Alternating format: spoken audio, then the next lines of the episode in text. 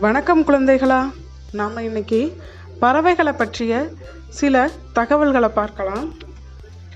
பறவைகளை பற்றிய அறிவியல் ஆராய்ச்சி படிப்பிற்கு பேர் வந்து ஆர்னித்தாலஜி. அன்னப்பறவைகள் கேள்விப்பட்டிருப்பீங்க இல்லையா? ஸ்வான் என அழைக்கப்படக்கூடிய அன்னப்பறவைகளானது அதோட உடலில் வந்து இருபத்தி ஐந்தாயிரம் இறகுகள் இருக்குமாம். அடுத்து உலகிலேயே அதிகமாக முட்டைகள் இடக்கூடிய பறவை எதுன்னு கேட்டிங்கன்னா நெருப்புக்கோழி அதாவது ஆங்கிலத்தில் ஆஸ்ட்ரிச் என அழைக்கப்படக்கூடிய நெருப்புக்கோழி அது ஒரு சமயத்தில் நூறு முட்டைகள் வரைக்கும் இடுமாம். அடுத்து குவாரின் என்கிற பறவை வந்து மல்லாந்து கொண்டே பறக்குமாம். நம்ம அடிக்கடி பார்க்கக்கூடிய புறா புறா என்கிற பறவை ஓய்வெடுக்காமல் ஆயிரம் கிலோமீட்டர் வரையும் பறக்குமா?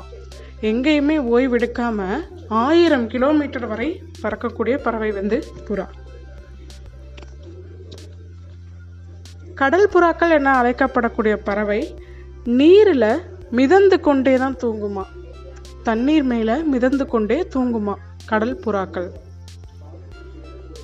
அடுத்து கப்பற் பறவை அல்லது கப்பல் கூளைக்கடா என அழைக்கப்படக்கூடிய பறவை இறக்கையவே அசைக்காமல் பறக்கக்கூடியதான் அதாவது ஆங்கிலத்தில் ஃப்ரெகேட் பேர்ட்ஸ் அப்படின்னு சொல்கிறாங்க F R I G A T E B I R D S frigate birds அப்படின்னு சொல்கிறாங்க இந்த பறவைக்கு போர் பறவை கடற்கொள்ளையன் பறவை அப்படின்ற பேர்கள் கூட இருக்கா? எதற்காகன்னு கேட்டிங்கன்னா கடல் பறந்து விரிந்தது இல்லையா அப்போ கடலில் அதுக்கு இறை தேடி பறக்கும்போது கண்ணில் தென்படக்கூடிய கப்பல்களில் கிடைக்கக்கூடிய உணவுப் பொருட்கள் எல்லாத்தையுமே அது அதோட அழகின் கீழே வந்து பெரிய பை மாதிரி தொங்குமா? அந்த பையில் சேகரித்து எடுத்துக்கொண்டு போய்விடுமா அதனால தான் அதற்கு கடன் கொள்ளை கடல் கொள்ளையன் பறவை அப்படின்னு சொல்கிறாங்க அடுத்து பின்னோக்கி பறக்கக்கூடிய பறவை எது என்று தெரியுமாப்பா? பின்னோக்கி பறக்கக்கூடிய பறவை வந்து ஹம்மிங் பேர்டு ஆங்கிலத்தில் ஹம்மிங் பேர்டுன்னு சொல்லுவாங்க.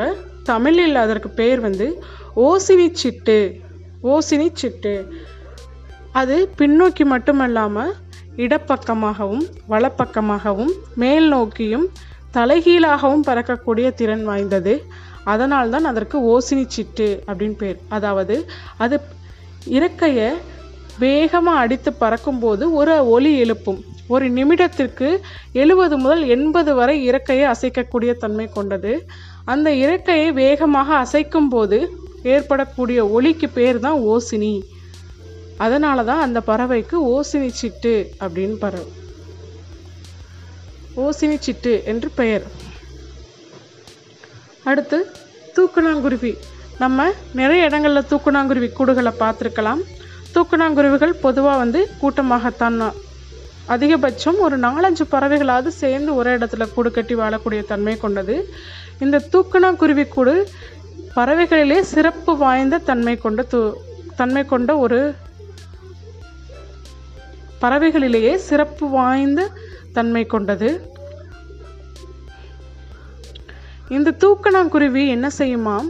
களிமண் உருண்டைகள் இருக்குது இல்லையா களிமண்கள் இருக்குது இல்லையா அதை எடுத்து வந்து உருண்டையாக வச்சு அதன் மேலே மின்முனி பூச்சி மின்மினி பூச்சிகளை கொண்டு வந்து உட்கார வைக்குமாம்.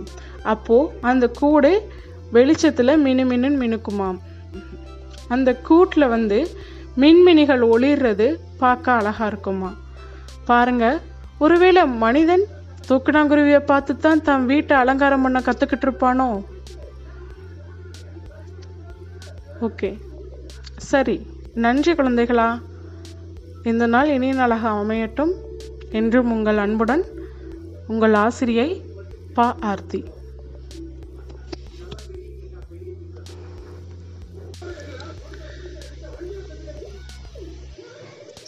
களிமண்ணை கொண்டு வந்து கூட்டில் வச்சுட்டு மின்மினி பூச்சிகளை அந்த களிமண் மேலே ஒட்ட வைக்குமா?